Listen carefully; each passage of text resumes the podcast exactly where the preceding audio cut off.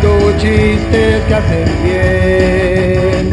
En la oficina o en tu hogar, en la plaza con auricular, ya sabes lo que vas a escuchar.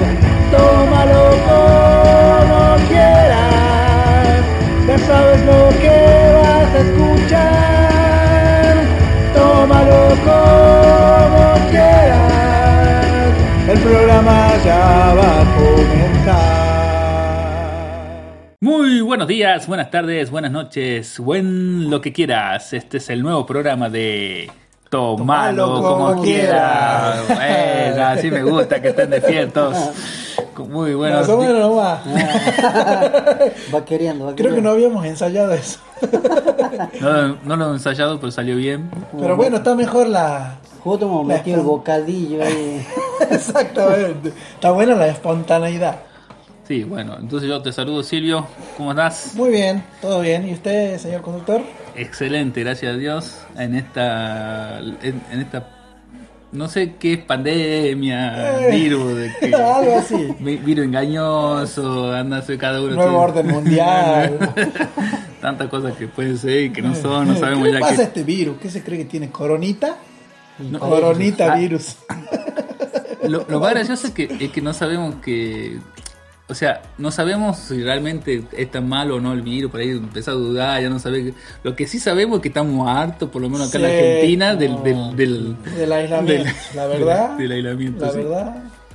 Pero bueno, ¿qué va a hacer? Así está dispuesto acá y hay que seguir. Hay que acatar. Incluso nos mantuvo 2 semanas ya sin... ¿Ya estamos 2 semanas? Atrasado, ¿no? Estamos atrasados 2 semanas, así que bueno. Yo les pido disculpas. Yo no pedí disculpas. Yo no. Porque no es culpa mía. Es culpa de ustedes. Que le pida disculpas al virus, entonces. Culpa del virus. Y no le preguntó acá, mi amigo, ¿cómo está? Ah, bien. Amigo Mauricio, a ver, ¿cómo está usted? Bien, aquí tranquilo. Cansado del virus este. Como todos. ¿Cansado del virus porque lo tenga el virus o cansado de estar aguardado? Porque si tenés el virus ya te vas de mi casa. De estar guardado, no tanto, sí, digamos, ya se ha hecho como una rutina para casi todos, ¿no? Pero hay cosas, el aislamiento es un embole para mí. Pero tiene cosas positivas, ¿no? Sí, obviamente, todo tiene a su lado positivo. Pero yo, para mí lo que más me lamento o lo que más me duele es la falta de conciertos musicales o de fiestas, ¿entendés? Como la joda, digamos. Sí. O sea, vos las querías pintar, digamos, y claro, era más fácil decir la joda. Buscando, hecho un picado. Me hace acordar a Miguel Martín cuando habla que él... ¿Cómo se llama? Viste que él lo que hacía era mojar los ladrillos en agua, sí, que le pasaba, pero él decía que era... Ay, no me acuerdo. Porque cultivando... No. ¿Ah? Él le daba como una connotación así como importante. Soy el hidratador de materiales para la construcción, algo así. Sí. Y vos cuando escuchás el nombre, vos diciendo... Wow, el vago es importante, Dios. Claro. El que mosca, el que mosca los ladrillos. Claro. La dibujaba, claro, ahí el vago, cuando le decía mosca. Claro, iba a chamullar una mina y le decía eso. Claro. No, hablando en serio, obviamente, yo no soy muy de la joda, por lo menos desde que me he casado. No se nota. Desde que me he casado, o por lo menos tengo que decir que desde que me he casado. Que no soy de las jodas, pero sí de los conciertos de música. Y veo el fútbol. No hay fútbol. No hay ¿Por qué todos los programas decís que sos casado? ¿Qué? Aunque ya empecé el fútbol. ¿Por qué habría de negarlo? Ya empecé el fútbol. ¿En Argentina? En la Copa Libertadores. Mirá, a ver... Sería en Latinoamérica. ¿Tenés alguna sección de fútbol o de deporte para darnos un... Ya vamos a llegar a eso entonces. Sí. ¿Ah? Ya vamos a llegar ahí. Pues ya vamos a ir dando horarios de los equipos que nos gustan, digo. Perfecto, perfecto, ya vamos a llegar ahí. Acá no vamos a ir, no vamos a pelear entonces. No vamos a pelear porque... Sí, pues están fanáticos acá. Vos no. Están fanáticos, ¿de quién estás fanático? Yo de River Plate, del único que de la Argentina. ¿Y usted, amigo Mauricio? De Boca. Chan. No lo conozco. ¿De dónde es ese equipo, eh? Del que salió campeón del torneo argentino, ganándole a River el campeonato. No, yo conozco el que ganó la Copa Libertadores. ¿Vos lo conocés o no? Sí. Bueno, sí, escucha. Sé también que Boca tiene más Libertadores que River. ¿Y de dónde era Boca? Y se peleaba, ¿viste? Bueno. Estas cosas de River, Boca, de hincha. Yo tengo que decir que soy de River, no soy fanático. Y de hecho, hace rato como que me desilusiona un poco el fútbol. Pero estas picas entre hinchas, como que no te termino más. Voy esto en la B. Porque en mi caso particular, como que yo racionalicé demasiado el fútbol. O sea, de decir, bueno, si me cargan que estuve en la B, que River está en la B, yo diría, bueno, no le hace nada a alguien caer y volver a levantarse. O es una copa que no teníamos, que Boca no tiene. ¿Entendés? Como si vos le buscas la razón o la racionalidad al fútbol, se cae un poco eso de la cargada del hincha. Sí. Claro. Eso me pasó a mí, por ejemplo. A ver, yo también soy de River, pero, por ejemplo, puedo estar compartiendo y viendo fútbol con mi amigo, por ejemplo, acá Mauricio, que es de Boca, y no vamos a cargar todo lo que quiera, pero ahí queda. No somos fanáticos en eso de ponerse a, en el mal sentido, el ponerse a molestar y a cargosear. Claro.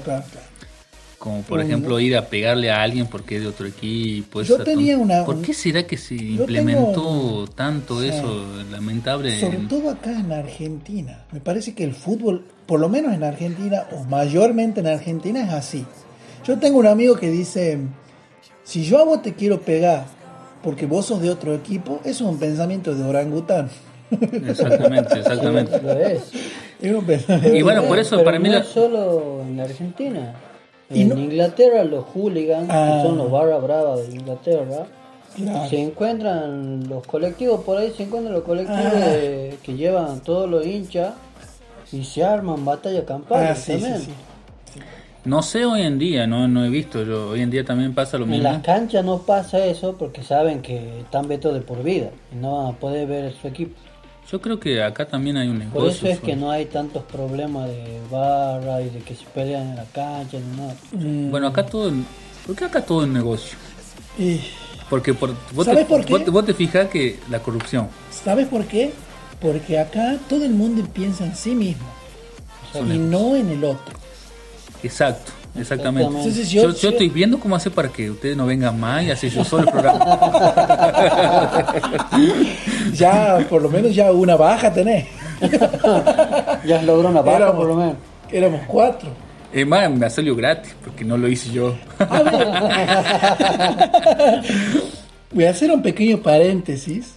Bueno, la gente que nos ve, la gente que nos viene siguiendo desde el primer programa se habrá dado cuenta que hay un integrante que está faltando. Este segundo programa que ya no lo hemos saludado. Y lo vamos a, yo quiero saludarlo y con este saludo hace una trampita para que el amigo nos devuelva el saludo, ya sea por mensaje, porque nosotros somos amigos, nos tenemos en contacto, ya sea por mensaje por celular o que nos deje algún comentario en este programa y ahí vamos a ver si él nos escucha o no nos escucha.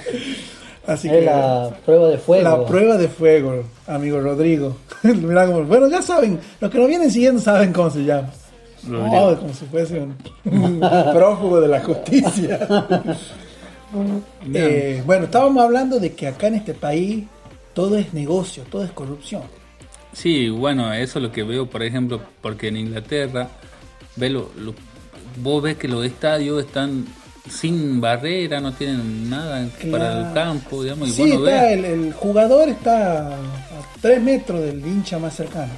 No hay, no hay barrera, no hay tela metálica, no hay nada. Y imagínate que los hooligans eran tremendos, eran polenta, eran. Igual sí. Cuando nosotros fuimos allá al mundial es como que no hubo tantos problemas, porque los Gaucha en Cana no... Y bueno, a ver. Gauchamente se han cagado con los argentinos. ¿No? A ver, ¿quiénes son los que hacen quilombo en la cancha? Yo creo que el que hace quilombo en la cancha no tiene plata para ir al mundial. No, son los barras bravas que le dan. Hay barras bravas pesados que sí tienen plata. Pero ¿de dónde viene la plata? Es el tema. Por eso es que vos ves que hay un negocio. ¿Cómo puede ser que vos sabés que ese barra brava no tiene ni estudio ni nada, y después vos ves que está allá en Inglaterra, en Japón, se hace en Corea, Japón el mundial y lo ve allá? Claro.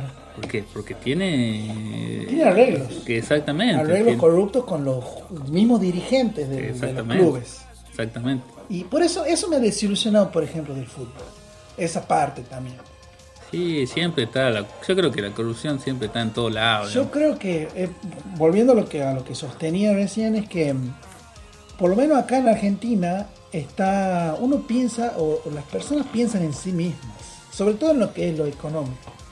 Por ejemplo, si yo puedo hacer, digamos, quedarme con un vuelto, me lo quedo, ¿me entendés? Si te puedo afanar algo, te lo afano. Ah, con razón. Ay, no tenía que decir eso. y ¿me entendés? Yo empezó a esconder las cosas antes de que vos vengas para mi casa. Quedan advertidos. El que avisa no traiciona. Ah, con razón, otro día estaba buscando acá un vueltito que tenía.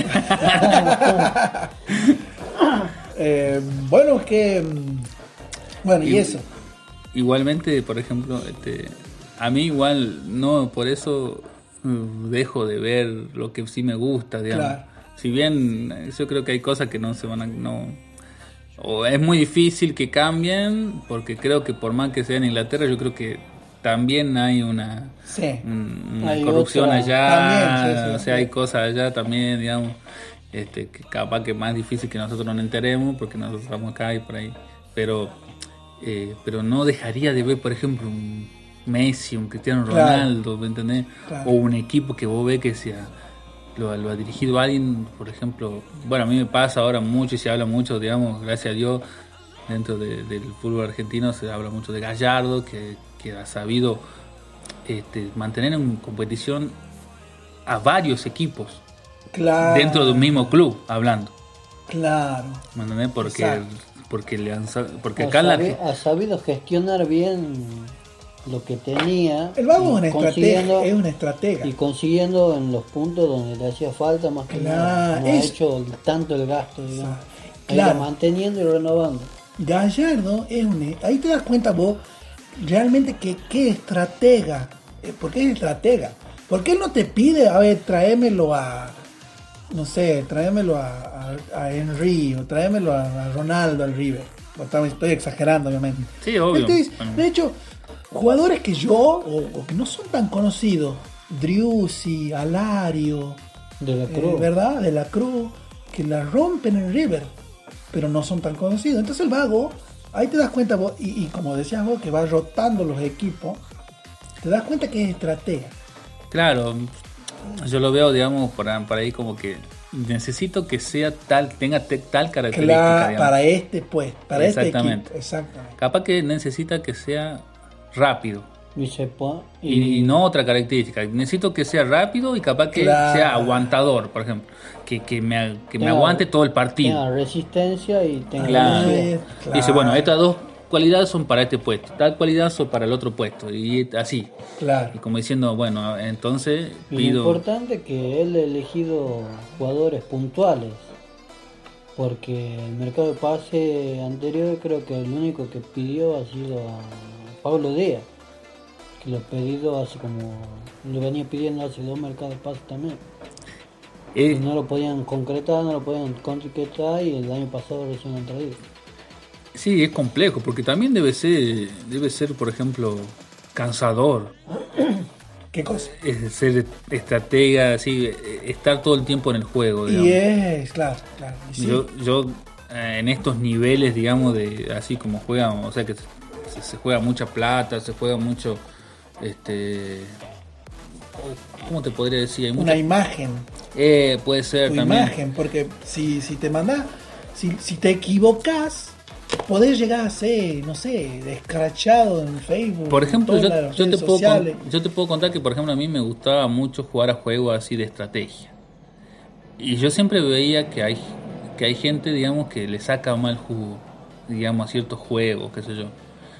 Pero también veo que requiere mucho más tiempo, o sea, vos podés llegar a eso mismo, pero requiere muchas más horas de estar ahí, de estar viendo, de estar probando. Claro, bueno. Y entonces, sí, así es. Yo, para mí, por ejemplo, era una diversión, no era que yo me tenía que estar tanto tiempo, digamos, con eso, digamos, para sacarle mal jugo. O sea, yo lo tomaba como un hobby, una diversión, digamos. Claro. A mí los juegos de videojuegos, por ejemplo, me gustan, y me gustan así, buscar así por ahí los que son de estrategia. Claro. Y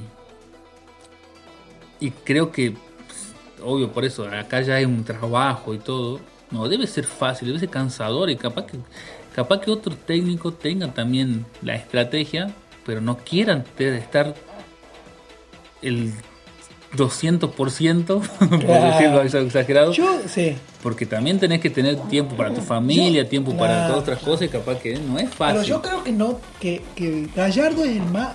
O sea, no todos los técnicos son igual de estrategas que Gallardo. Para mí. Como que Gallardo es más, el mejor estratega. Lo que es interesante y me llama la atención de tanto de Gallardo, de Riquelme, ponerle, y de algunos otros técnicos que tienen esa visión que ponerle... Por ejemplo, nosotros puede ser que no lo conozcamos y no lo hayamos escuchado nombrar nunca a un jugador, y va a decir, bueno, quiero a este que juega en este equipo y juega de tal manera. Claro. Y vos decís, ¿cómo lo conoce? Y ahí te das cuenta. De la Liga de Chile, de la Liga de Paraguay. Claro. ¿De dónde ve los partidos? Son vagos que están, como vos decís, 200% con la cabeza en el fútbol. Entonces te conocen jugadores de... Yo creo que se deben pasar viendo fútbol todo el tiempo. Bueno, en todas las ligas. No sé si tanto, pero yo pienso que, por ejemplo, un Riquelme... bueno, es lo mismo que cuando vos ya estás en el tema. Por ejemplo, a mí me pasaba mucho que yo, cuando fui a trabajar para Arnet, por ejemplo, me junté con mucha gente que era del palo, por ejemplo, de la tecnología. Sí. Entonces es como que la podés ahondar mucho más, porque... Venía uno, encontré tal página o descargué tal programa, qué sé yo, que sirve para esto. Es como que al estar juntos con la gente, claro, exactamente, es como que vos, por ejemplo, traes un colombiano. El colombiano te dice, ¿sabés quién es bueno allá? Tal, para ese puesto. Claro. Y capaz que vos vas a decir, voy a ver ese club para ver...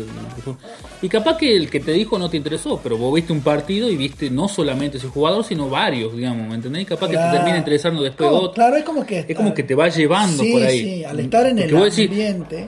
Porque vos capaz que pensás, se ve la Liga de Chile, la Liga de Paraguay, la Liga de Brasil, la Liga... No te alcanza el día, digamos, para ver... Encima también ver... Porque si al que le gusta el fútbol termina viendo en algún momento lo que le gusta, capaz, que, por ejemplo, la Liga Española o la Liga...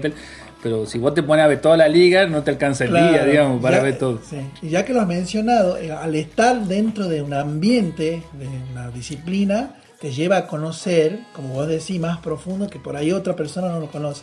Y me pasa a mí con el tema de la música. Me pasaba que yo me juntaba, a mí me gustaba mucho el rock, me gusta.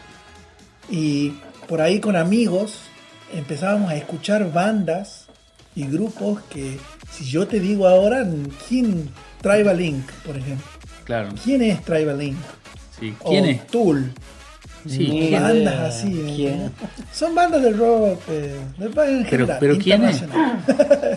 ¿Quién es? ¿Querés que te cuente quién es Trevelin? No, así rápidamente, sí es, sí. No viene al caso. ¿Puedes sintetizar pequeñamente? No viene al caso. Bueno, son bandas internacionales que vos, al relacionarte con gente del ambiente, te recomiendan. Entonces vos empezás a indagar por debajo de lo que es más conocido, ¿no? Por eso son bandas under. Exactamente. Porque sí, totalmente. Incluso creo que también en cierta... por eso hay también, como dicen, mucho plagio a veces también en las bandas. Sí. Porque capaz que vinieron a la Argentina y como están las bandas que son, ¿cómo se llama? Teloneras. Claro, y suena, está bueno eso, y vos por ahí les robás algún ritmo o algo así que te gustó o te parece bueno.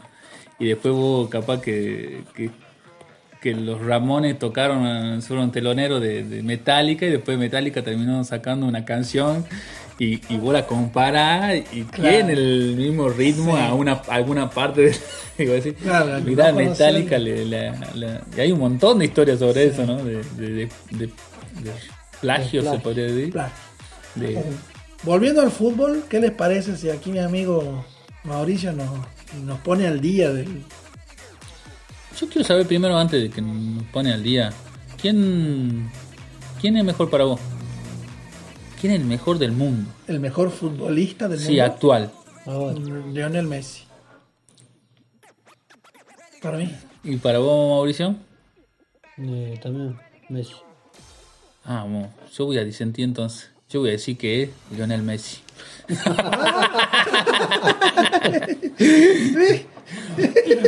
No hay debate, así que seguí con la bata. No pensamos lo mismo. No tiene chiste. Pero también cabe resaltar que no es que está muy lejos tampoco. Están en muy similar nivel Cristiano Ronaldo. Sin embargo, y vean esta polémica que voy a tirar a la mesa, para mí si Messi se va del Barcelona, su nivel va a caer tremendamente. No lo vamos a poder comprobar porque al final no se va. Pero no renovó, no renovó contrato, así que puede ser que se vaya. ¿No ha renovado? No ha renovado. ¿Y por qué digo esto? Igualmente la conferencia de prensa que dio es como diciendo, me quedo porque legalmente no me puedo ir. Claro. ¿Entendés? Si me quiero ir, tengo que pagar 700 millones. Claro. Y no va a salir de mi bolsillo. Y tengo una persona que ha dicho, ¿y por qué si es Messi que lo pague? Y por ahí, viste, cuando me dio a pensar de que a veces no dimensionamos lo que ganan. Nosotros creemos que son ultra mega archimillonarios y no es tan así, digamos. Claro.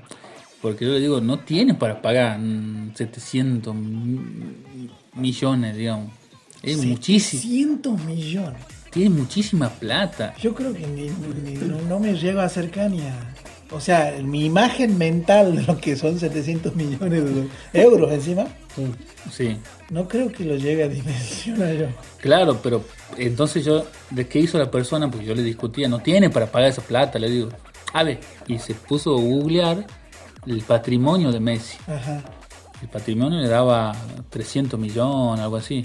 Claro. O sea que, imagínate que son... Sí, yo decía, como dices... Sí. Es una cifra, le han puesto una cifra, digamos, que es impagable. Claro, que no la pueda pagar ninguno la rescisión y se lo lleve. Claro, por más que sea Messi... Poner eso y poner infinito es lo mismo, digamos. Claro, por más que sea Messi y gane, no sé cuánto gana, pero yo creo que es mucha plata. Es como que vos ganás... Poner que vos ganes 100.000 pesos al mes, que sos jugador acá, y te dicen, para irte tenés que pagar... 90.000 pesos. Claro. ¿Y entendés? En términos de proporción a lo que ganás y lo que tenés que pagar, si le implica mucha plata. Sí. Por más que si tenga para pagar. Por eso, entonces, eso es lo que decía. Si él ganaba 10.000 billones, claro. 700.000, bueno, claro, puedo llegar a pagarlo, digamos, porque no es tan considerable. la plata, digamos. Claro. Si bien lo mismo le va a costar, pero no es que va a tener que dar todo el patrimonio, claro, y encima pedir prestado, digamos, para poder pagar. Claro. Y entonces sí, se dio cuenta, digamos, que no es que vos vas y pagás, sino que le pusieron una cifra. Lo que pasa es que algunos dicen que pusieron esa cifra por el tema de que ya se les había ido Neymar. Porque a Neymar le habían puesto una cifra alta, pero no tampoco mucho. No impagable. Mediana, digamos. Era 120 millones. ¿Y eso es por contrato? Claro, sí, la cláusula, digamos, cláusula para que vos... decisión, sí, para que venga un club, te dé esta plata, bueno, sí. Ya. Claro, como un valor decir de que, o sea, nosotros hacemos el contrato y el valor que te damos a vos como jugador para que vos te puedas ir es este, digamos. ¿Cuánto tiene que pagar Rodrigo por irse?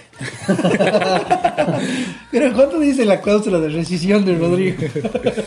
O sea, le ponen un valor a tu ficha de futbolista, digamos, para que venga uno y le compren la ficha. Claro, sí.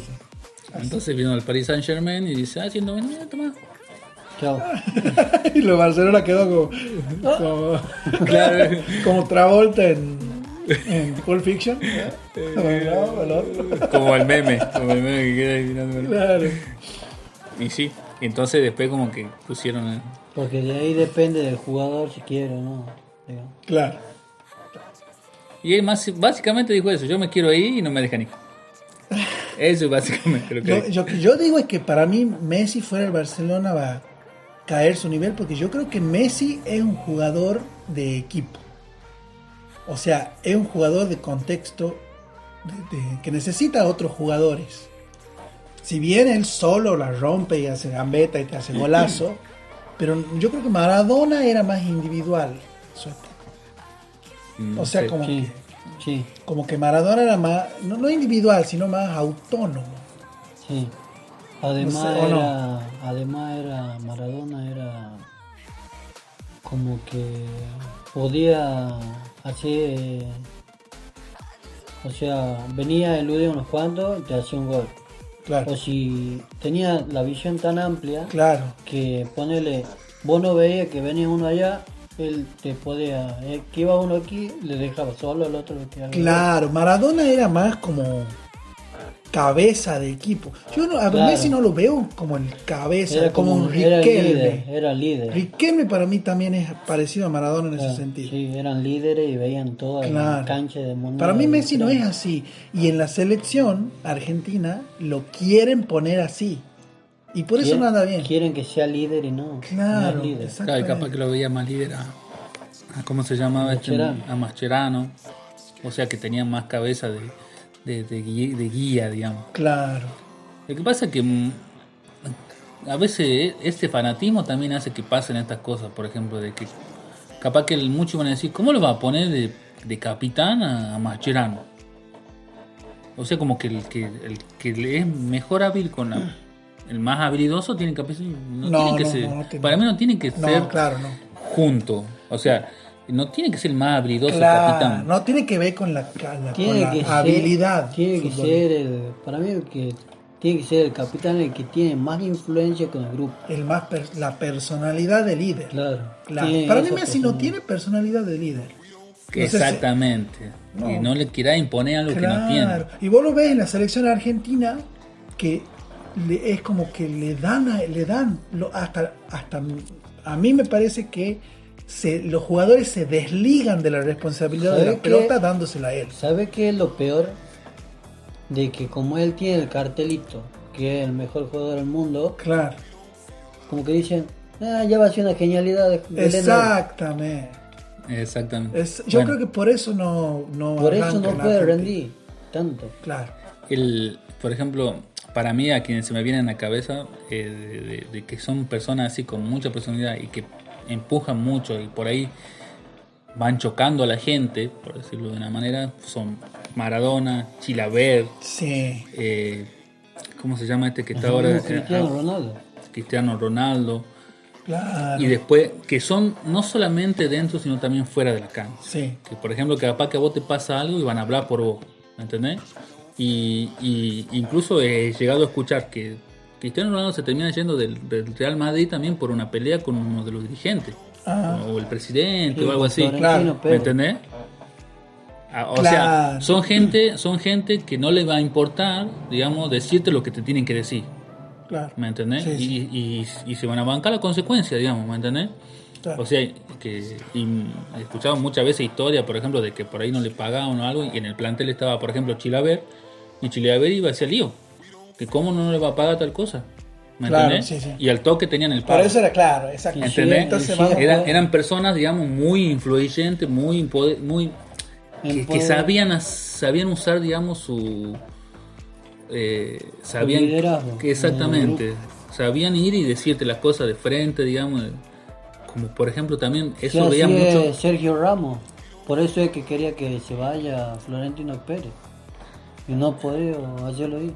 El otro, ¿cómo se llama el técnico que está ahora en Atlético de Madrid? Cholo Simeone. Y Cholo Simeone cuando estaba en la selección también era así, era muy así. Él ya... Y Riquelme también era así, ¿no? Más o menos. Sí, o sea, a lo que voy es en la personalidad. Sí. Más que la habilidad. Por eso no lo vi tanto en la selección. Capaz que porque había otros capitanes, no lo vi tanto en la selección. Pero sí tiene mucha cabeza, digamos, claro, en ese sentido, digamos. Pero tampoco, por ahí, como te digo, hay que querer también. Porque vos lo podés tener la habilidad y querer hacerlo, digamos, son dos cosas diferentes. Porque vos lo veías, como por ejemplo, cuando ahora pasó este problema en Boca, él ni siquiera quería ser dirigente, no quería estar. Claro. ¿Me entendés? Y cuando el hijo le dice, papá, tenés que estar en Boca, porque eso. Entonces, como que le tocó el corazón, porque ya era el corazón de Boca más el corazón del hijo, era como que dos cosas ahí y terminó involucrándose un poco, como diciendo. Yo lo sentí como que el vago ya quería vivir con su familia, disfrutar con su hijo. Claro, ya, de casa disfrutar. Claro, ya tengo la vida comprada, por decirlo de una manera. Claro. No necesito estar ahí teniendo problemas. Claro. Porque estar en el puesto que está exactamente, aparte vos pasás del amor al odio en media hora, vos podés pasar del amor al odio, vos podés ser el ídolo mejor de todo el mundo, cometiste un error y sos el más odiado de todos lados, digamos, así que no es fácil, digamos. Y sobre todo cuando, como lo que vos decís, al estar, hacer una figura pública. Sí, es totalmente. Vos dijiste algo mal. Claro, olvidad. Chao. Imagínate, no sé, yo me estoy cuidando de lo que digo ahora. Puedo defraudar a todos mis fans. Es muy arriesgada la posición que has tomado, Matías. Claro. Podría estar disfrutando de tu familia, claro. Ya te quieres arrullar el piso. Por algo vos vivís diciendo que estás casado, digamos. No quieres tener problemas en su entorno. Bueno, yo quiero saber del fútbol, en la actualidad del fútbol en Latinoamérica, amigo Mauricio. Así que vuelve la Copa. Este programa se ha convertido en futbolístico. De repente. Así, de como el amor al odio.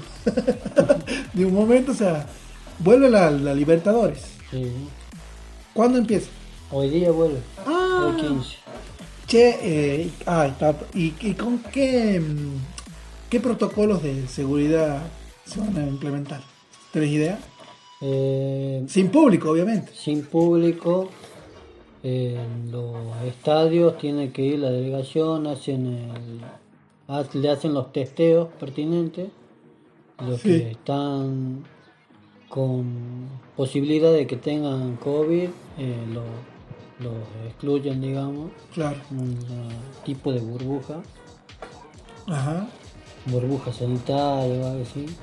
Que así dice el protocolo, que tienen que tenerlo aislado. Y los otros están en campo de juego, en los lugares que les corresponde. Tienen que estar todo como en Europa. Claro. Ah, qué macana, si vos llevas al equipo y tres jugadores importantes dicen que tienen COVID, chao, perdiste. No pueden jugar.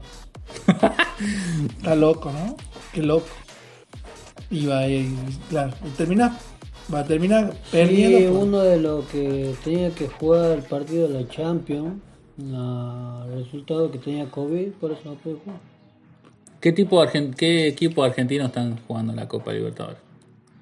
Está Racing, River, Boca, Defensa y Justicia. ¿Ah? Boca, River, Racing, Defensa y Justicia. Mirá vos, no lo hacía Defensa y Justicia. Y Tigre. Toma Tigre y Defensa y Justicia. Toma Tigre. Defensa y Justicia porque ha quedado entre los primeros, digamos. Y Tigre porque ha quedado segundo en la Copa. Claro, Cebollita es su campeón. ¿Y quién juegan hoy? Hoy día juega Colo Peñarol, Víctor Paranaense. Hoy 15, que no voy a subir el programa este, digamos. Claro, 15 de septiembre. Exactamente. Estamos exactamente a la mitad. O sea que cuando ustedes lo escuchen, ya van a haber jugado ese rato y van a saber los resultados. Claro. Lo importante es que hoy 15 empiezan, digamos. Bien. ¿Y dónde? Ah, bueno, en toda Latinoamérica. Y son partidos de ida y vuelta, ¿no? Bueno, eso ya es una información obvia. Continúa la fase de grupo que están jugando. Claro. ¿Y tenés alguna novedad sobre el fútbol en Argentina? ¿Alguna perspectiva?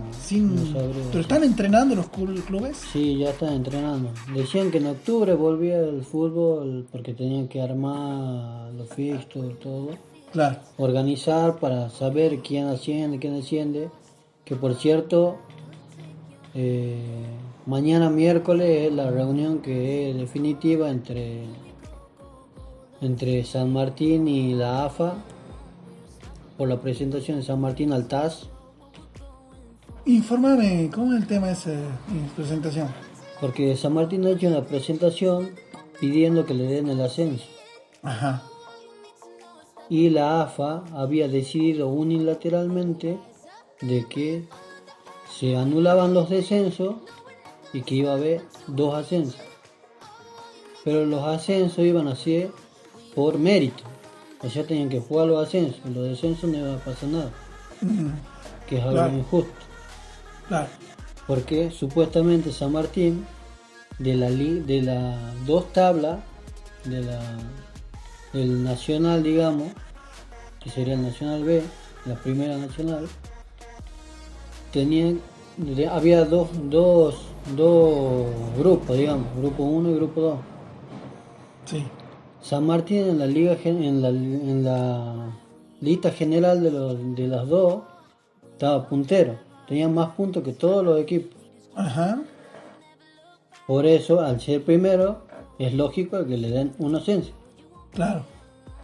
No le han querido dar el ascenso. Porque el campeonato decía que el que está arriba de todo en la tabla general tenía el ascenso directo. Ah. Los otros iban como un repechaje. Sí. Y de ahí salía el segundo. Miramos. Y ahora quieren que haya un mini torneo. O sea, para saber quiénes son los 2 que hacían. Ah. Y eso está haciendo que lo vamos a mantener. Claro.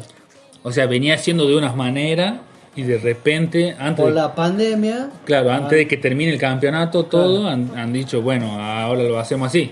Claro. Y, o sea, vos empezaste ya el campeonato supuestamente pensando en que si vos eras primero ya ascendías de uno. Exactamente. Como venía siendo, digamos. Exactamente. Y vos venís primero, vos venís contento y de repente te dicen, no, este campeonato lo cambiamos ahora, en la mitad de la marcha. Como está estipulado en el reglamento. Claro, exactamente. O sea, pues si vos ya entraste de una cierta manera, claro, es como que más o menos vos digas, bueno, el que reciba más votos es el que va a ganar. Y todos empiezan a votar y falta que vote la mitad y te digan, no, ¿sabés qué? El que sale segundo va a ganar. Claro. Vos ya has votado, por ejemplo. Cambia la regla del juego a la mitad del... Claro, es como diciendo, ¿vos sabías de esto? No sabía que algo le habían hecho, digamos, pero no. Sabía que algo así le habían hecho, que algo le estaban... Sí, yo sabía que algo así... Algo turbio había, pero... pero no tan turbio. Era injusto. Qué desgracia esa cosa. Como siempre, la AFA queriéndolo cagar los equipos tucumanos. Y con Atlético no pueden porque vienen haciendo buenas campañas. Y sí, ese tema, digamos, es de no querer... No lo pueden cagar porque viene haciendo buenas campañas. Algunos dicen que es, por ejemplo, que como la AFA está en Buenos Aires y los equipos de Buenos Aires están más cerca, es como que capaz que pueden arreglar más. No, es como, por ejemplo... Arreglar por bajo de la mesa. Es como, por ejemplo, lo pongamos algo así. La abuela que vive con su nieto... y el nieto que vive en otra provincia. Claro, sí. ¿A quién le va a dar más cosas?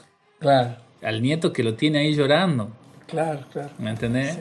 O a lo que voy es que si vos tenés a 2 cuadras la AFA, te podés llegar, digamos, y hacer un arreglo. Sí, exactamente. ¿Me entendés? Y bueno, hay muchas cosas que no podás saber, hay tantas cosas que no vas a saber nunca, ni te vas a enterar nunca. Claro. Te das cuenta, digamos, porque algunas cosas se cansan. Eso a mí me molesta de la Argentina en general. Pero pasa en todos lados. Pasa en todos lados. Como que... En la FIFA también. Algunos de los que están ahí arriba incluso lo ven como que son mafiosos, más o menos. ¿Y por qué cree que lo han metido en cano o algo a Blatter? Creo que era el que estaba en la FIFA. Sí. Hay muchas cosas turbias, digamos. Malversaciones de fondo y cosas así. No sé, la verdad. Pero, por ejemplo, yo consumo mucho esto de 90 minutos de fútbol y vos lo ves que, por ejemplo, Ruggeri por ahí tira algo, pero vos te das cuenta que se calla muchas cosas, ¿entendés? Sí. Porque es como, vos no querés tener ya problemas, ¿me entendés? O sea, está bien, querés ir ganando plata, pero tampoco querés meterte en ciertas cosas que sabés, porque estoy seguro que él debe saber más cosas porque estuvo inmerso y no es fácil echarte en contra a gente de mucho poder. Claro, ¿no? Exactamente, sí, eso iba a decir, mucho poder. Bueno, poder sucio, lamentablemente. Sí. ¿Tenemos más noticias, algo? ¿O no tenemos nada? Tenemos un set de noticias bizarras. ¿Set de noticias bizarras? Uy, Dios mío. Yo tengo aquí varias noticias. ¿Qué es una noticia bizarra? Porque yo puedo capaz que entender bizarro de una manera y capaz que no es eso. ¿Qué es bizarro? ¿Qué significa bizarro? ¿Cómo lo explicas? Por ejemplo... Yo empecé a entender que era lo bizarro cuando lo veía ahí a un programa de... ¿cómo se llama este programa de noticias? Crónica. Que apareció una mina y decía que... Todo el mundo decía que era muy bizarro y llevaba gente bizarra. Sí. O sea... Y yo veía gente como que no estaba muy bien... de la cabeza. Sí, como que... ¿Cómo se llamaba esta chica? Sí, ya sé cuál es. ¿Cómo se llamaba esta chica? Tenía el nombre. O sea, sí, obviamente, la mujer tenía un nombre. Pero el programa se llamaba de su nombre. Y era un nombre de mujer. ¿O no? La rubia, ese pelo cabello. Sí, claro, bueno, sí. Pero era como así como reírse de cosas que el otro hacía, digamos, que creía que estaba bien y vos decís, pero no entiendo bien qué significa bizarro, digamos. Yo creo que es algo medio... Yo definiría la palabra bizarro como raro y gracioso al mismo tiempo. Ah. Raro y gracioso al mismo tiempo. Por ejemplo, en el programa... Anabela. En el programa de Anabela... Había gente muy rara, ¿o no? Sí, muy rara. Y al mismo tiempo te causaba gracia. Sí. Entonces yo creo, mi definición personal no la busqué en ningún lado, nada. Es lo que yo entiendo. No sé, te da una, yo siento como que te da una gracia medio rara. Pues claro. Porque como que a mí por ahí me reía, pero también por ahí me daban lástima. ¿Me entendés? Sí. Es como que... ¿En serio? Decía vos. Sí. ¿En serio? Pensaba las cosas que hablaban o decía, vos decías. No lo vi mucho el programa, digamos, tampoco. O sea, nunca, o sea, haciendo zapping, alguna vez algún video que alguien dijo, mira esto que está gracioso.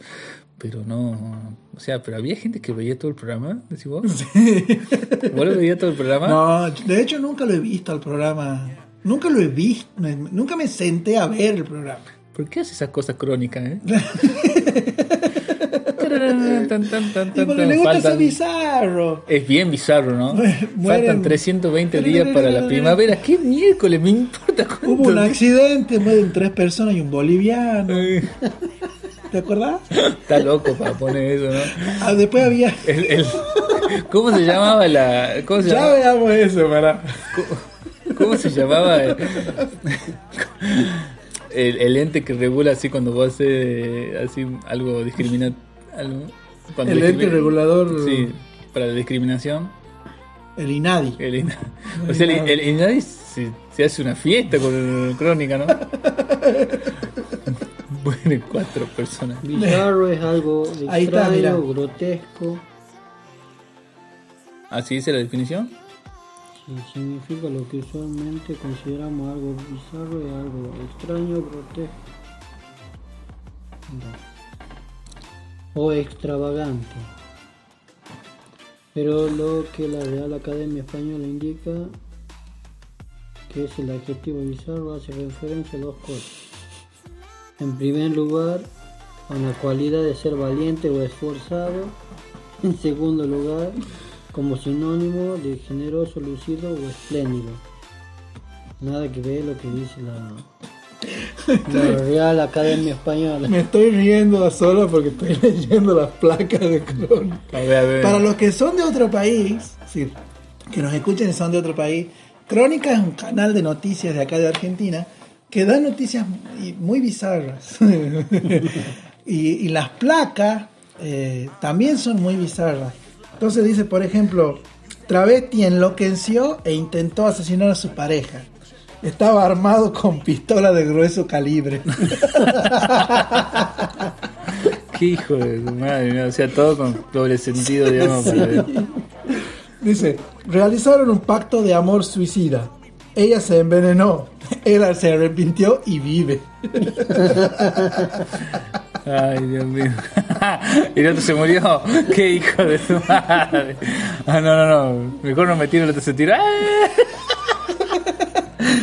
Borracho se quedó dormido y lo violaron con mango de espumadera. ¿Te imaginas? Bueno, de acuerdo con tu pareja, así agarrado de la mano y dice, bueno, vamos corriendo y nos tiramos por el barranco. Y ir corriendo así. Ay, no, para. No, para. Y lo sueltas y lo tenés. Acá está el que decía, accidente fatal en Flores, mueren 2 personas y un boliviano. No, claro. Cayó, y entre comillas dice, cayó Chiche, jefe de banda que asaltó una juguetería. Ah, Chiche. Chiche le decimos a los juguetes, a las tonteras. Chiche. Así que bueno, esas son las placas bizarras de Crono. Y lo que yo les decía, lo de las noticias bizarras, es un sitio en internet que se llama Periodismo Noticias Locas. Pero a mí lo que más me llamaba la atención, que por ejemplo ponía, faltan 345 días para la primavera. Yo decía, ¿qué? Y vos veías esa placa. Y lo peor que un canal, o sea está ganando plata. Claro, es un canal supuestamente de noticias, digamos así que claro. Y vos decís, ¿en serio? O sea, te has puesto a contar los días. Igual, no debe ser muy difícil sacar, digamos, cuántos días faltan. Pero... Bueno, les leo las noticias y ustedes me dicen cuál les interesa para que la leamos, ahondemos. Dice, puesto de limonada para niños ayuda a familia a sobrevivir durante la pandemia. Mujer blanca pasa años fingiendo ser negra. ¿Cómo es eso? Vuelve a casa luego de 5 meses y la encuentra invadida por palomas. La verdad que está interesante todo. Pero hace 6 años que publica su frente en Instagram. Quiere divorciarse de su esposo porque es demasiado amable. Ahí entra, digamos, ahí podría entrar, digamos, lo que todo lo extremista es malo, digamos. Sí. O sea, es ya es tan amable que inaguantable. Sí. A ver, fíjate eso. A ver.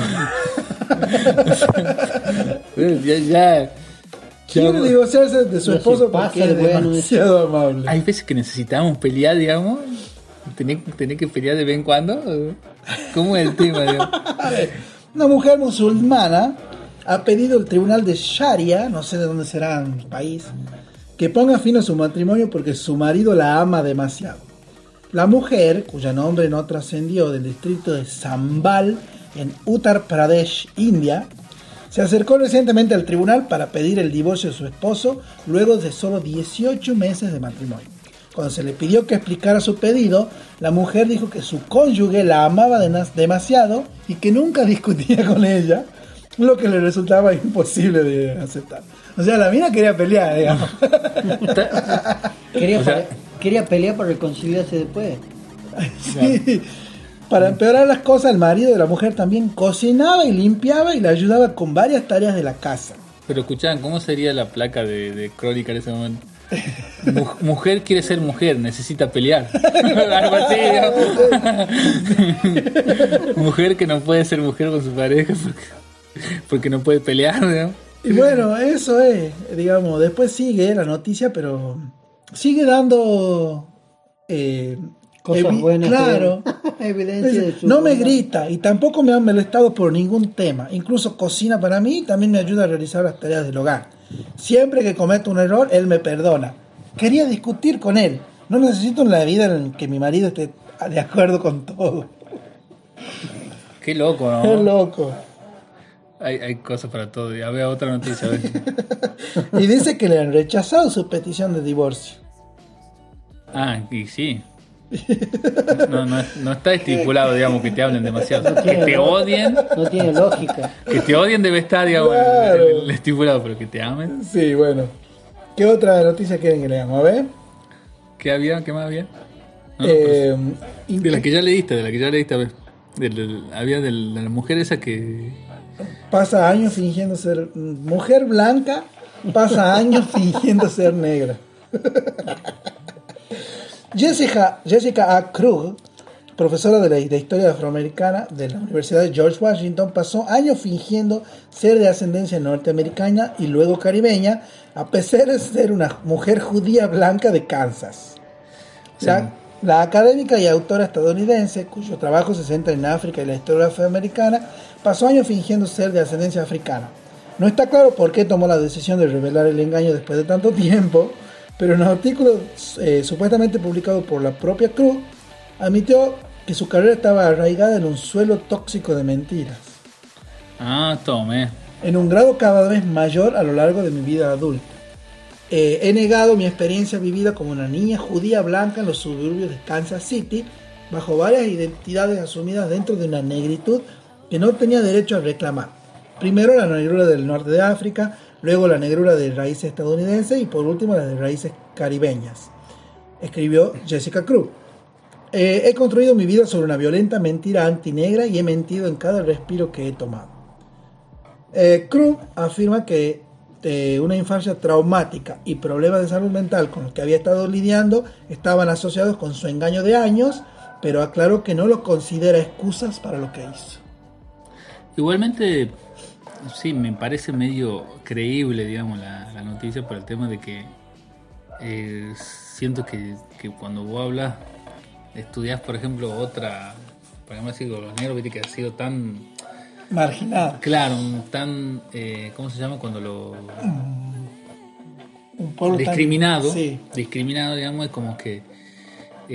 no, vos sos blanco, vos no podés estudiar. Claro. Vos no podés estudiar de nosotros, digamos. Así es. No podés hablar sobre nosotros porque vos sos blanco, digamos. Y creo que en eso también hay una discriminación. Sí. O sea, han sido tan discriminados de ellos que después terminan discriminando a ellos mismos. Exacto. Sí, ¿entendés? Sí, coincido. Creo que les pasa mucho a las minorías que han sido atacadas. Incluso una vez vi un video así, hablaba de una chica que había estudiado todo lo afro, digamos, la gente, y sabía mucho de historia, qué sé yo, pero estaba como muy resentida, viste, vos la escuchabas todo era en contra de ellos, digamos, claro. todo el mundo, pero aparte de acá, o sea, por ejemplo, en todo el mundo, digamos, pero acá en Argentina no hay esa discriminación, o por lo menos yo nunca vi ni sentido esa discriminación de que porque vos sos de otro color, digamos, o algo, no te dieron un trabajo, o no vamos a ser amigos, o en la escuela te han discriminado. Incluso yo soy morochito, digamos, tampoco soy... Claro. Pero nunca he sufrido una discriminación así muy... fuerte. Muy fuerte. O soy medio tonto y no me doy cuenta, digamos. Que es lo más probable. Pero me parece que no hay. No sé qué opinás vos. En cuanto a raza, color.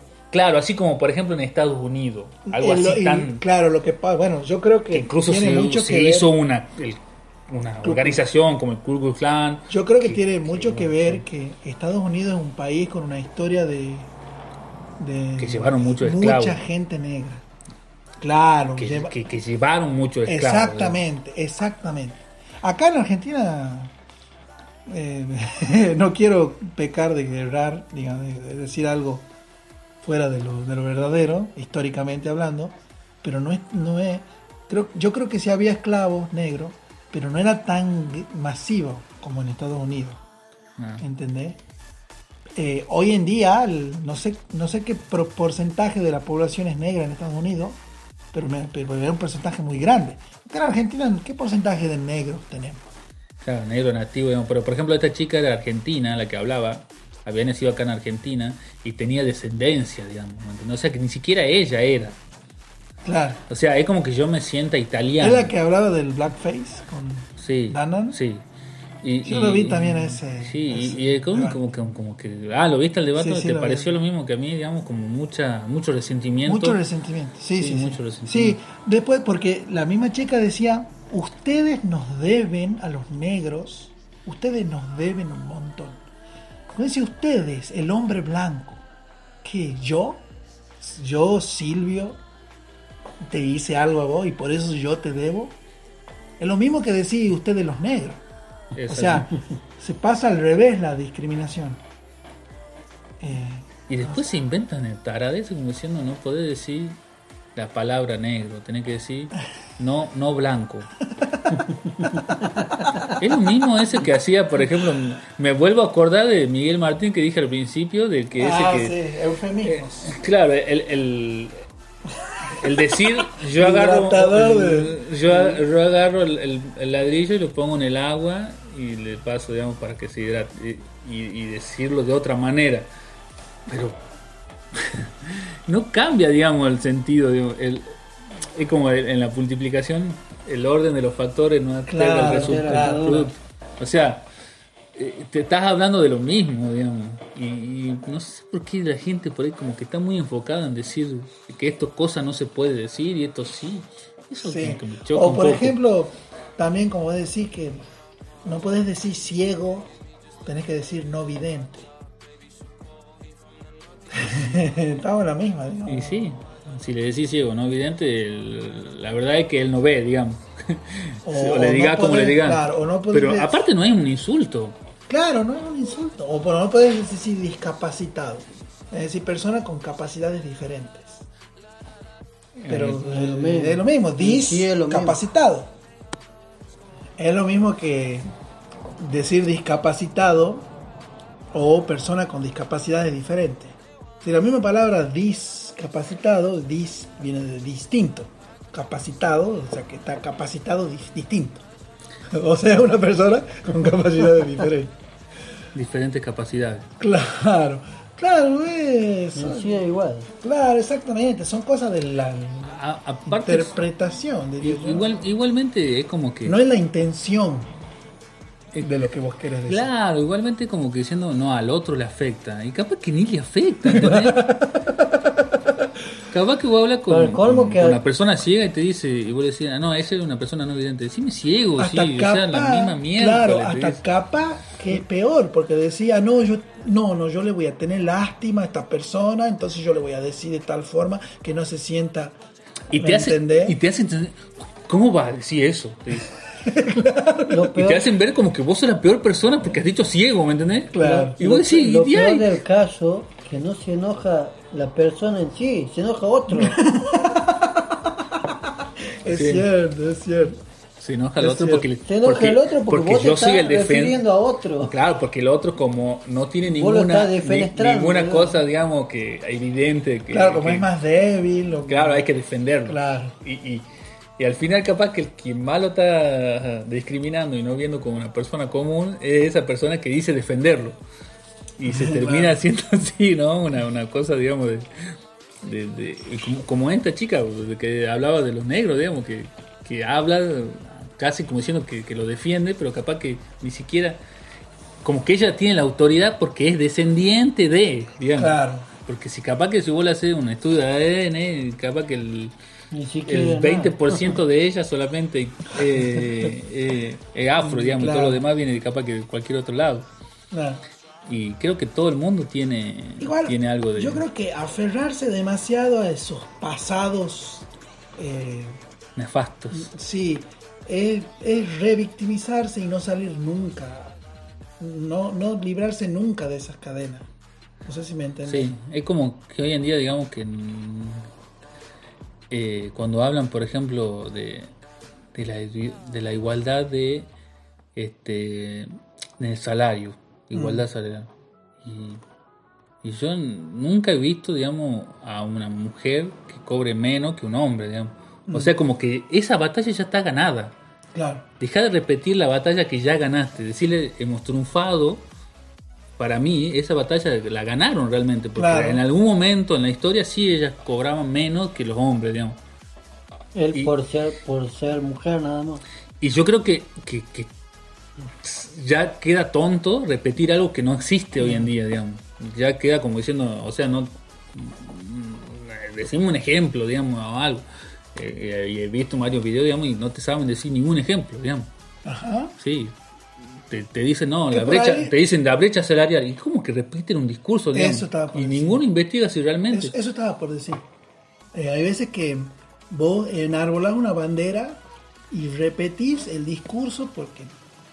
pertenece a esa bandera, claro, y no porque realmente... Y no lo razonás. Exacto, no lo razonás. Lo mismo pasa, por ejemplo, con los kirchneristas, que dicen, el imperialismo yanqui, o los oligarcas, ¿entendés? Y muchas veces hablan porque... Yo no voy a hablar de ese tema porque no quiero aparecer suicidado. Pero Cristina Kirchner nunca ha matado a nadie. Por eso te digo, yo no quiero parecer suicidado. Pero bueno. Así que bueno. Pero todo esto se puede hacer, digamos, prepararse un buen mate y estar hora y hora charlando, ¿no? Así es, un rico mate. El mate es el pegamento que une las conversaciones sociales. En Latinoamérica. En Argentina. No en Latinoamérica. No, solo Argentina. Latinoamérica. Ah, no. Los uruguayos también son locos del mate. No solo... Sí, pero igualmente yo le doy la razón a Silvio porque, por ejemplo, en México ni siquiera deben... Bueno, conoce el mate. Ponele, será Uruguay, Paraguay. Yo me atrevo a decir parte de Brasil, Paraguay, hasta ahí nomás. En Chile yo creo que no toman mate, ni en Bolivia. Y Perú.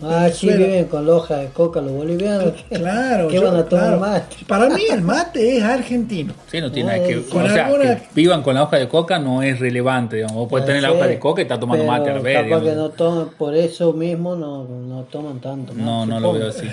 Yo creo que acá en la Argentina hay muchos que están coqueando y te reciben el mate y toman mate. Yo creo que lo que quiere decir mi amigo Mauricio es que su mambo, su vicio es la coca. No el mate Pero el mate no es un vicio. Bueno, le cambiamos la palabra. Su hábito. Por favor, sé más políticamente correcto. Su hábito. Es la idiosincrasia de cada uno, de dónde ha nacido. No hay un hábito, no hay nada. Vos has nacido de esa manera. No existe el mate. No están acostumbrados a tomar mate. A eso voy. Bueno, piénsate bien. Están más acostumbrados a andar con la coca que... Claro. Pero que porque anden con la coca no es Excluyente. Excluyente. Exactamente. Bueno, a eso iba, digamos, que porque hacen eso no quiere decir que no tomen mate, claro, no tiene nada que ver. Yo creo que en Argentina y en Uruguay hay un montón de gente que usa coca y a muy también toma mate. A eso iba, digamos, que exacto, no es excluyente. No es porque se fueron por esta rama, no vamos a hacer eso. Claro. Capaz que ni lo conocían, digamos. Sí. Son cosas que se pusieron en esta región. Yo creo que es por el territorio, o sea, en el territorio geográfico y climático. Porque la yerba mate, aunque bueno, no estoy cayendo en mi propia afirmación, ya lo explico. Iba a decir que en Misiones, que es la provincia argentina donde cuyas características climáticas y geográficas y geológicas son aptas para que crezca la yerba mate. Entonces por eso se exporta toda la... Se importa en la... No, sí, se vende en la Argentina, ¿entendés? Entonces por eso los argentinos somos como muy materos. Y bueno, geográficamente estamos cerca de Uruguay, entonces también son materos. Y Paraguay, claro. Pero hoy en día se puede importar todo a cualquier lado del mundo. Así que eso no es una limitación para que en otros países no tomen mate. Yo creo que, como decía, es la idiosincrasia. Uno ya nace acostumbrado a eso, digamos. Exactamente. Es difícil meterle en otro lado algo. Claro. ¿No? Es como querer imponerle una cultura. ¿No? Exactamente. Los futbolistas sí imponen esas culturas. Porque hay muchos que están tomando mate y pero les convidan a lo de su equipo. Claro, pero no es que imponen la cultura. Pero no me veo, por ejemplo, un Sergio Ramos yendo a comprar un mate y un termo, por ejemplo. Claro, para eso él en su casa ponerse. Comparten sus rasgos culturales con otras personas de otro lado, pero no le imponen la cultura, porque no es que los hacen matero a los otros. No es que Sergio Ramos ahora toma mate en su casa y así toda la población de España. A eso voy a meter. No es que todos, claro. Ellos toman mate. Incluso es como parecía, a ver, me entero de que allá en la Argentina, porque te puedo asegurar que mucha gente ni sabe, es como yo, no sé qué es lo que más toman, por ejemplo, en España, y capaz que me salen con algún tipo de té, por decirlo de una manera. Y te dicen, a ver, y así me probás, digamos, pero no quiere decir que yo en mi día a día después vaya a comprar eso y me acostumbre a eso. Es medio complicado, digamos, que y más cuando ya son más grandes, digamos, sí, es como que vos ya tenés... Es una cosa cultural, de idiosincrasia. Encima hay tantas maneras de tomar el mate. Sí, sí. A mí pero... Nos estamos trabando acá, él quiere meter la cuchara. Yo iba a decir que el mate es terapéutico. El mate es terapéutico. No solamente por el rito de tomar mate. ¿Cómo cuando lo ponen en la escuela? De la respuesta y justifique su respuesta. A ver.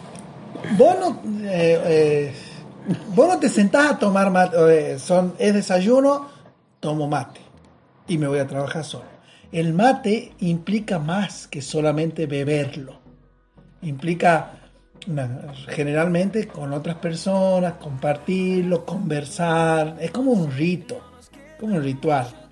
¿Verdad? Exactamente. Entonces, en ese sentido, es terapéutico a los psicólogos, psicológicamente. Pero, o sea, no es terapéutico porque, explicando, digamos, este es un terapéutico porque vos estás tomando esa sustancia. Pero en el organismo también. Ah, bueno, ya. Es digestivo. No. Es digestivo. En general, las infusiones hacen bien al organismo. El agua caliente con una infusión le hacen bien al organismo. Y lo digo porque a mí me hace bien tomar mate. Me libera los gases del organismo y me hace bajar la comida. Y hasta me quita el hambre. O sea, no voy a tomar mate. Te hacen muchas cosas raras, digamos. Y te calma la ansiedad. O de última, estate un poquito alejo para que yo no sienta ninguna otra cosa, digamos. Y te calma la ansiedad el mate. Bueno, en sí es como que cuando nosotros decimos vamos a tomar mate, que el argentino, creo yo, piensa en reunirse, sí, a charlar, a estar con un bollo y a hablar sobre cualquier cosa, claro, cualquier tema. Puede surgir en el momento del como mate, el asado. Claro, vamos a hacer un asado argentino. Claro, es como una, vamos a hacer un asado. Uno no piensa, ok, voy a cocinar una carne a la parrilla y la voy a comer. Pero si bien está la persona que le gusta, por ejemplo, tomar mate, y le toma mate a cualquier hora, incluso le gusta tomar mate capaz que cuando está estudiando y está solo. Ajá. Y es como que le gusta tomar mate solo. Ah, sí, a mi esposa, por ejemplo. Canaliza. Soy casado. Por si no sabían. Por si no sabían. Ella estaba... Por si no me escuchó hace rato. Por ejemplo, a mí no me gusta desayunar mate. Porque no lo veo al mate. A ver, porque si yo para desayunar yo quiero alimentarme y saciar mi hambre. Si yo tomo mate y como, o sea, porque tomás 1000 mates, un montón de mates. Claro. Entonces, con cada mate viene una tortilla. O algo, o media tortilla. Entonces termino comiéndome 10 tortillas. En cambio, si yo tomo una taza de té, 2 tortillas y ya está. Termina mi té y terminó mi desayuno. En cambio, como el mate, como que nunca termina. Obviamente es algo de mi cabeza, ¿no? Sí. Sí, pero igualmente como te digo, digamos, o sea, cuando vos es algo que vos podés hacer en grupo, también lo podés hacer solo. Tiene sí, mucha variedad. Es muy versátil. Claro, hay gente que te toma mate todo el tiempo, digamos, todo el tiempo está lo ves con el termo bajo el brazo. Sí, sí, sí. Y así muy como obsesivo, es que digamos. Es riquísimo el mate. Riquísimo. Y hay millones de formas de tomarlo y hay millones de tipos de mate. O sea, del envase. Claro. Por ejemplo. Y tenés de vidrio, tenés de madera, de diferentes tipos de madera, tenés de cuernos. Yo tengo un automate. ¿Está el auto de automático o es para el auto? Auto de uno solo. ¿El matermo? El matermo, exactamente. Es un termo. ¿Vos lo conocés, el matermo? Sí. Es buenísimo. Eso es algo que no se inventó no hace mucho. No, claro, es reciente eso. Que vos es como que al succionar también se va, mientras vos vas succionando el agua con el mate, se va alimentando de... Se va autocebando. Exactamente. El agua está en la parte de abajo, el agua caliente, y arriba está la hierba con la bombilla. Entonces vos aspirás, entonces el agua sube, se ceba con la hierba y después y sube a tu organismo, a tu boca. Pero eso también lo podés compartir, digamos. Sí, obviamente. Porque sí, no sé por qué me sonó el automate, me sonó a uno solo, no sé por qué. ¿Será que auto? ¿Será? Por la palabra auto. Claro, yo le puse automate, no es que se llama así. Ah, pero no, claro. Pensaba que se llamaba así. Claro, yo le mandaba automate. Automate porque yo ese sí lo tomo solo. Claro. Yo ese sí lo tomo solo. Pero también se puede tomar con otra persona. Además si es medio litro. Claro. En realidad el... 3.50. En realidad es... la función del mate, del matermo, es que no estés cebando a cada rato. Claro, bueno. Pero hay todo tiene su ciencia, digamos, acá. Sí, método. Yo lo vi, por ejemplo, una vez a la landricina, explicando cómo se pone. Yo también tengo un método para cebar mate. De que, por ejemplo, la bombilla no se tiene que mover. Claro. De que la hierba te tiene que durar, por ejemplo, un termo. ¿Sí? Sí. El agua no tiene que hervir. Bueno, el primer hervor nomás. ¿En el primer qué? En el primer hervor, apenas está... yo creo que antes. Porque si no se quema la hierba y se lava muy rápido. Claro. O sea, tiene que estar a 90 grados. Hay que estar con el cochito que miden para la fiebre. Del COVID. No tiene apuntado a la un pala. Termómetro. Pero no, tiene todo. Tiene los puristas. Y hoy en día hay que tomar mate con barbijo. No se puede. Es más, no se puede. No se puede tomar mate. No hay que compartir mate. Cada uno tiene que llevar su mate y tomar sí. Su mate. Pero los puristas, digamos, de cosas, te van a decir, esto se hace así, esto se hace allá. Claro. Pero es como que entre los mismos puristas también está la diferencia. Sí. ¿Qué hierba le vas a poner también? Sí, vienen hierbas saborizadas. No, ¿cómo vas a poner hierbas saborizadas? Hola. A mí me encanta, por ejemplo, ponerle los yuyitos. Sí, a mí no me gustan las hierbas saborizadas. Esa sabor naranja. A mí sí me gusta la de naranja. No, a mí no. Pero yuyo sí. Burro. El burro sí le da un gusto. Sí, ¿qué te los olvidó? ¿Me olvidé el burro? Ah, bueno, el burro. No sé qué plantita. Ah, pero yo soy loco de las plantas también. Y la otra vez que hicimos asado. Sí, claro. Que vos cortaste. Era menta eso. Ah. Claro, era, no. Hay un montón de menta ahí. Pero también se le pone menta, sí, y es riquísimo. Pero no me gusta tanto. No sé por qué, como que no. En nada. Por ejemplo, no te como chicle de menta. No, como sí, que no soy muy de la menta, digamos. Claro. Pero te lavas los dientes tampoco. Sí, pero tiene tutti frutti. Y mi mujer se lamenta por eso.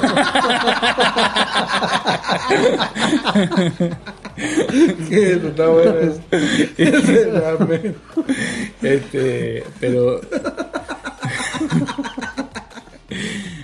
Pero me gusta, por ejemplo, eso de que haya muchas modalidades, digamos.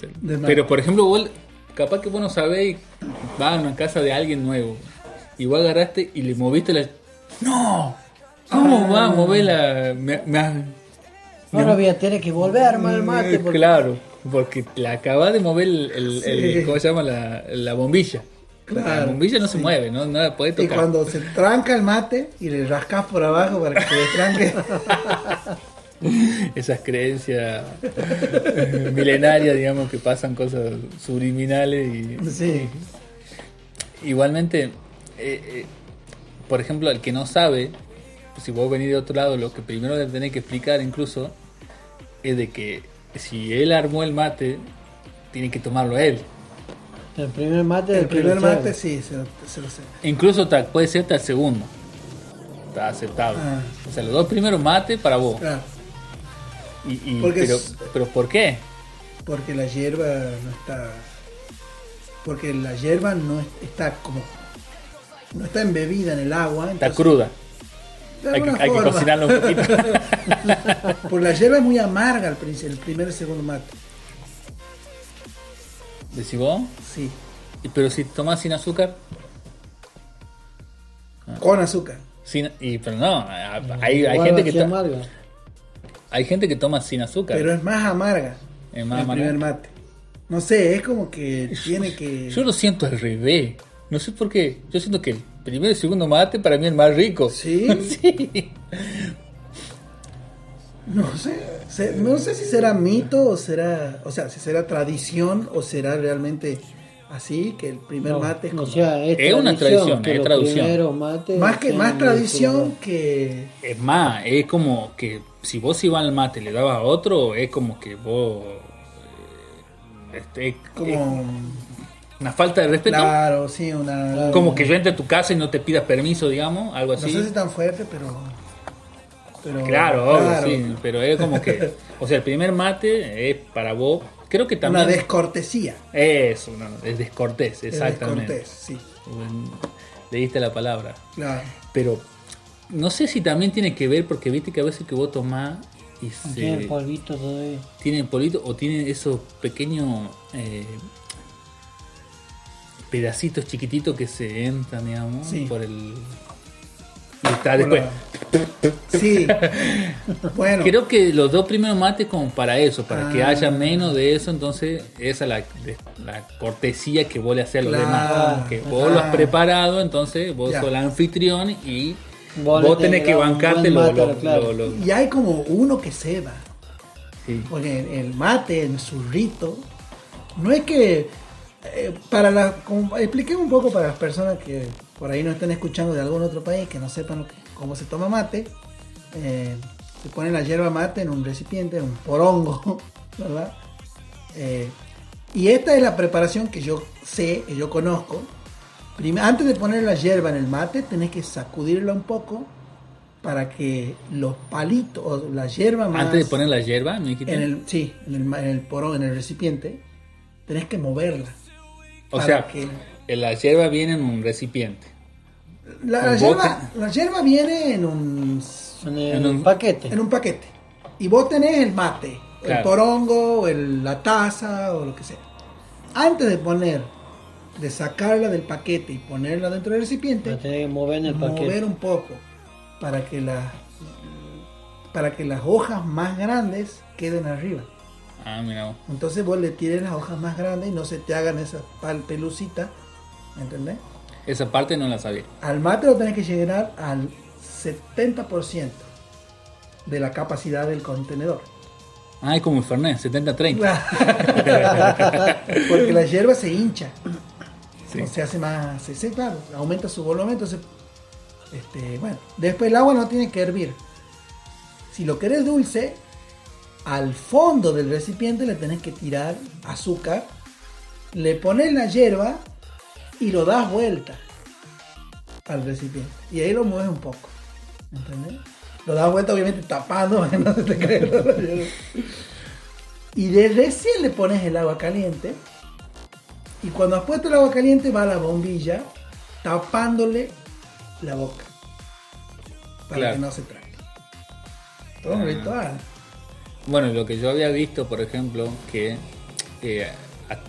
la parte esa de mover el envase, el paquete donde viene, no nunca lo había escuchado, pero sí había visto, digamos, de que ponía como, por ejemplo, el agua, ponía un poquito de agua fría. Ajá. O sea, y encima la hierba no va fría. Sí, no iba así nomás. O sea, pero, como que vos, por ejemplo, ponés la yerba, ¿verdad? Sí. No, al 70%. La empezás a mover para sacarle un poco el polvillo. Sí. ¿Nunca viste eso de sacar el polvillo? No. Porque vos lo decías dulce y yo no yo al dulce lo pongo después, digamos. Entonces. Es que hay gente que le pone un poquito de azúcar abajo, ¿verdad? Lo mueve, hace el movimiento, como dice él, para que se saque un poco el polvillo. Y arriba le ponen un poquito más de azúcar y después le echan el agua. Claro, pero por ejemplo... Lo que le gusta más dulce, digamos. Yo no le ponía azúcar, yo solo no le pongo azúcar, yo le pongo directamente la yerba y después lo doy vuelta, como voy a decir, lo sacudo un poco, sí, y en las palmas de tu mano, que donde está tapando el agujero del porongo, sí, te queda el polvillo. Sí. Entonces, claro, es como que lo hago 3 veces y voy soplando ese polvillito, ¿me entendés? Para, claro, que haya menos polvillo. Sí. Y después lo pongo... casi siguiendo tapando el ¿cómo se llama? El agujero del porongo, lo pongo horizontalmente, o sea, la hierba es como que se cae todo, sí, hacia un costado, y ahí lo voy parando despacito. ¿Qué hace esto? Que la hierba quede como en una pendiente. Claro. Exactamente. Entonces, en esa pendiente va, al final de esa pendiente va parada la bombilla. La bombilla. Ah. Y ahí vos vas echando y capaz que no lo llenás del todo. Sí. Entonces como lo llenás a un 50% y no se ha mojado toda la hierba. Claro. Queda hierba sin mojarse. Y ahí dura más. Claro. Claro. Y a medida que vas tomando, vas llenando capaz un poquito más para que la hierba se vaya. Y sola igual va cayendo un poco. Vos sos matero. Son un montón de... Sí, un montón de tips. Después hay otro que... Sí, soy matero, digamos, pero cuando tomo con alguien más, digamos. No sos social, son matero social. Exacto. No tomás vos mate, no, solo. Porque odio ceba mate. ¿Sí? Ni para mí me gusta ceba mate, por eso no tomo mate. Claro. Yo también no estoy acostumbrado a preparar el mate en sí. Si tomo, generalmente tomo mate cocido. Ya claro, sería hacerlo en una taza, como se toma un té común. Claro. Pero sí, el mate... Igualmente, yo iba mucho a una iglesia, digamos, que estaba a unas cuadras de mi casa. Y ahí por ahí los padres generalmente de la iglesia son muchos de tomar mate. Hay muchos porque... como venían por ahí de Uruguay, de Paraguay, o sea, había mucha gente así también así, y era, como vos decís, siempre en encuentros sociales y era lo normal tomar mate. Y creo que me hice todo terreno de los mates. Porque ajá, como éramos chicos, siempre era de lo dulce, más de lo dulce, qué sé yo. Pero cuando vos vas ahí, está el que le gusta sin azúcar, el que toma sin azúcar, no le va a poner a un mate azúcar y después ya queda dulce, sí. Entonces ya no te quiere tomar. O sea, generalmente esa persona decía, yo tomo sin azúcar, si lo querés tomar así, tomalo, pero no le metas azúcar porque ahí ya me mata el mate, digamos. Entonces lo tomaba amargo. Tomás como venga. Y entonces por ahí que yo quería lo mismo tomar y lo tomaba amargo. Y después había otro que le gustaba dulce y tomaba dulce.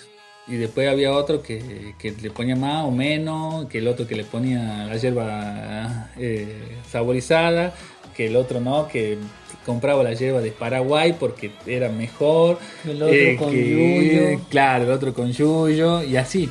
Y así fue probando tereré, por ejemplo. No hay cosa más. Tereré, sí, no me gusta.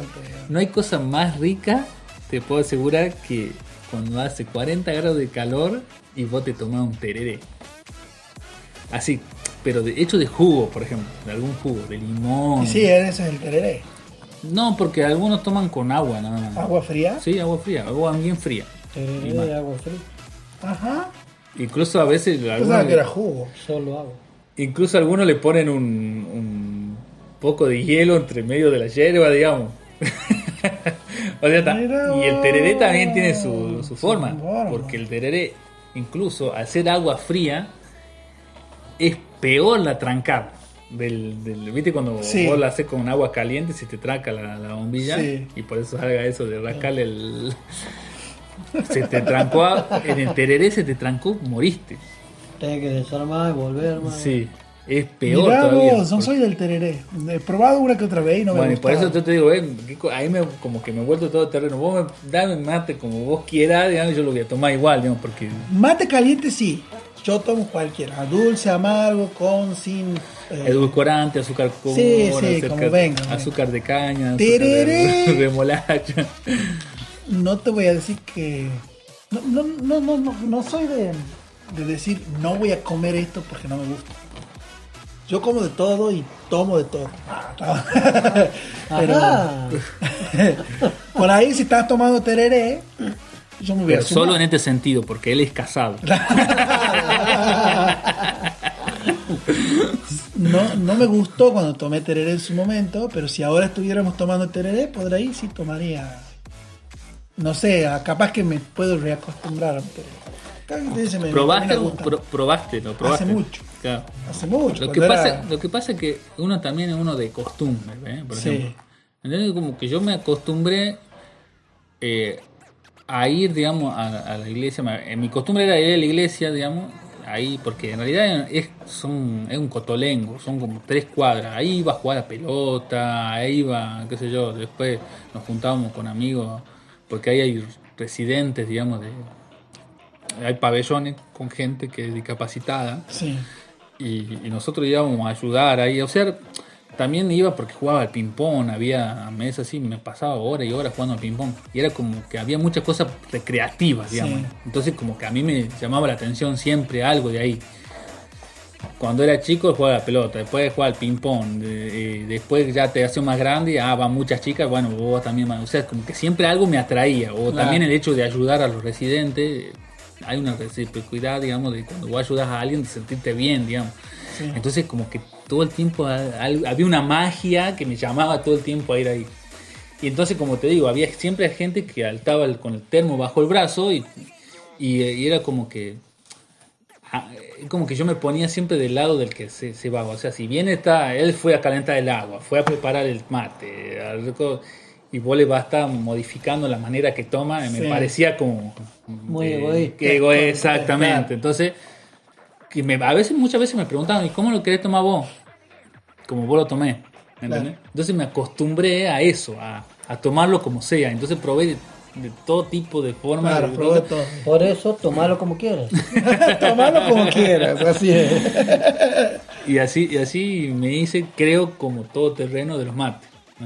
A vos te gusta amargo, te gusta tereré, tomamos tereré y le llegué a tener el gusto a todas las cosas.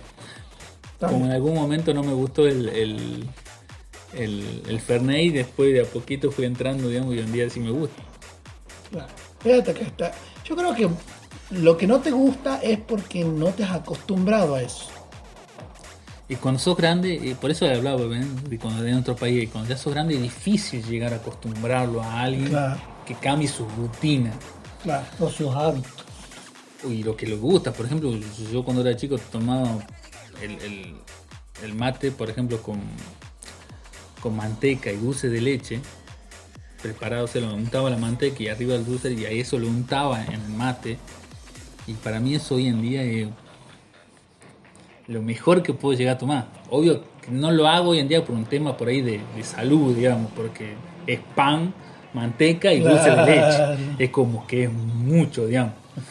Muchas calorías. Claro, exactamente. Como eso y ya no tengo que comer todo el día, digamos. Ah, bueno. Bueno, le comunicamos, les recordamos las redes sociales. Así es, a nuestros escuchas, a nuestra audiencia, que nos podés seguir. Nos podés seguir en las redes sociales Facebook, Instagram y... bueno, esas son las redes sociales que tenemos, ¿verdad? Facebook, Instagram. ¿No? ¿Twitter lo tenemos? No. Bueno, tomalo como quieras, ambos. Facebook, tomalo como quieras, en Instagram. Y nos podés escuchar a través de Spotify, iBooks, lo deletreo por alguno, si alguno, IBWX, Anchor, Radio Public, Google Podcast y iTunes. Y por supuesto YouTube. En todas nos podés activar para las notificaciones.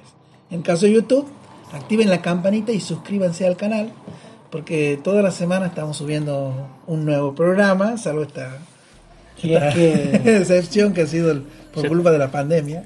Ya estamos como, si es que hola, soy Germán, no, que decía que subía video todos los viernes. Ahora subo todos los viernes. Llegaba el viernes y no había ningún video. Así que bueno, ¿algo más para agregar?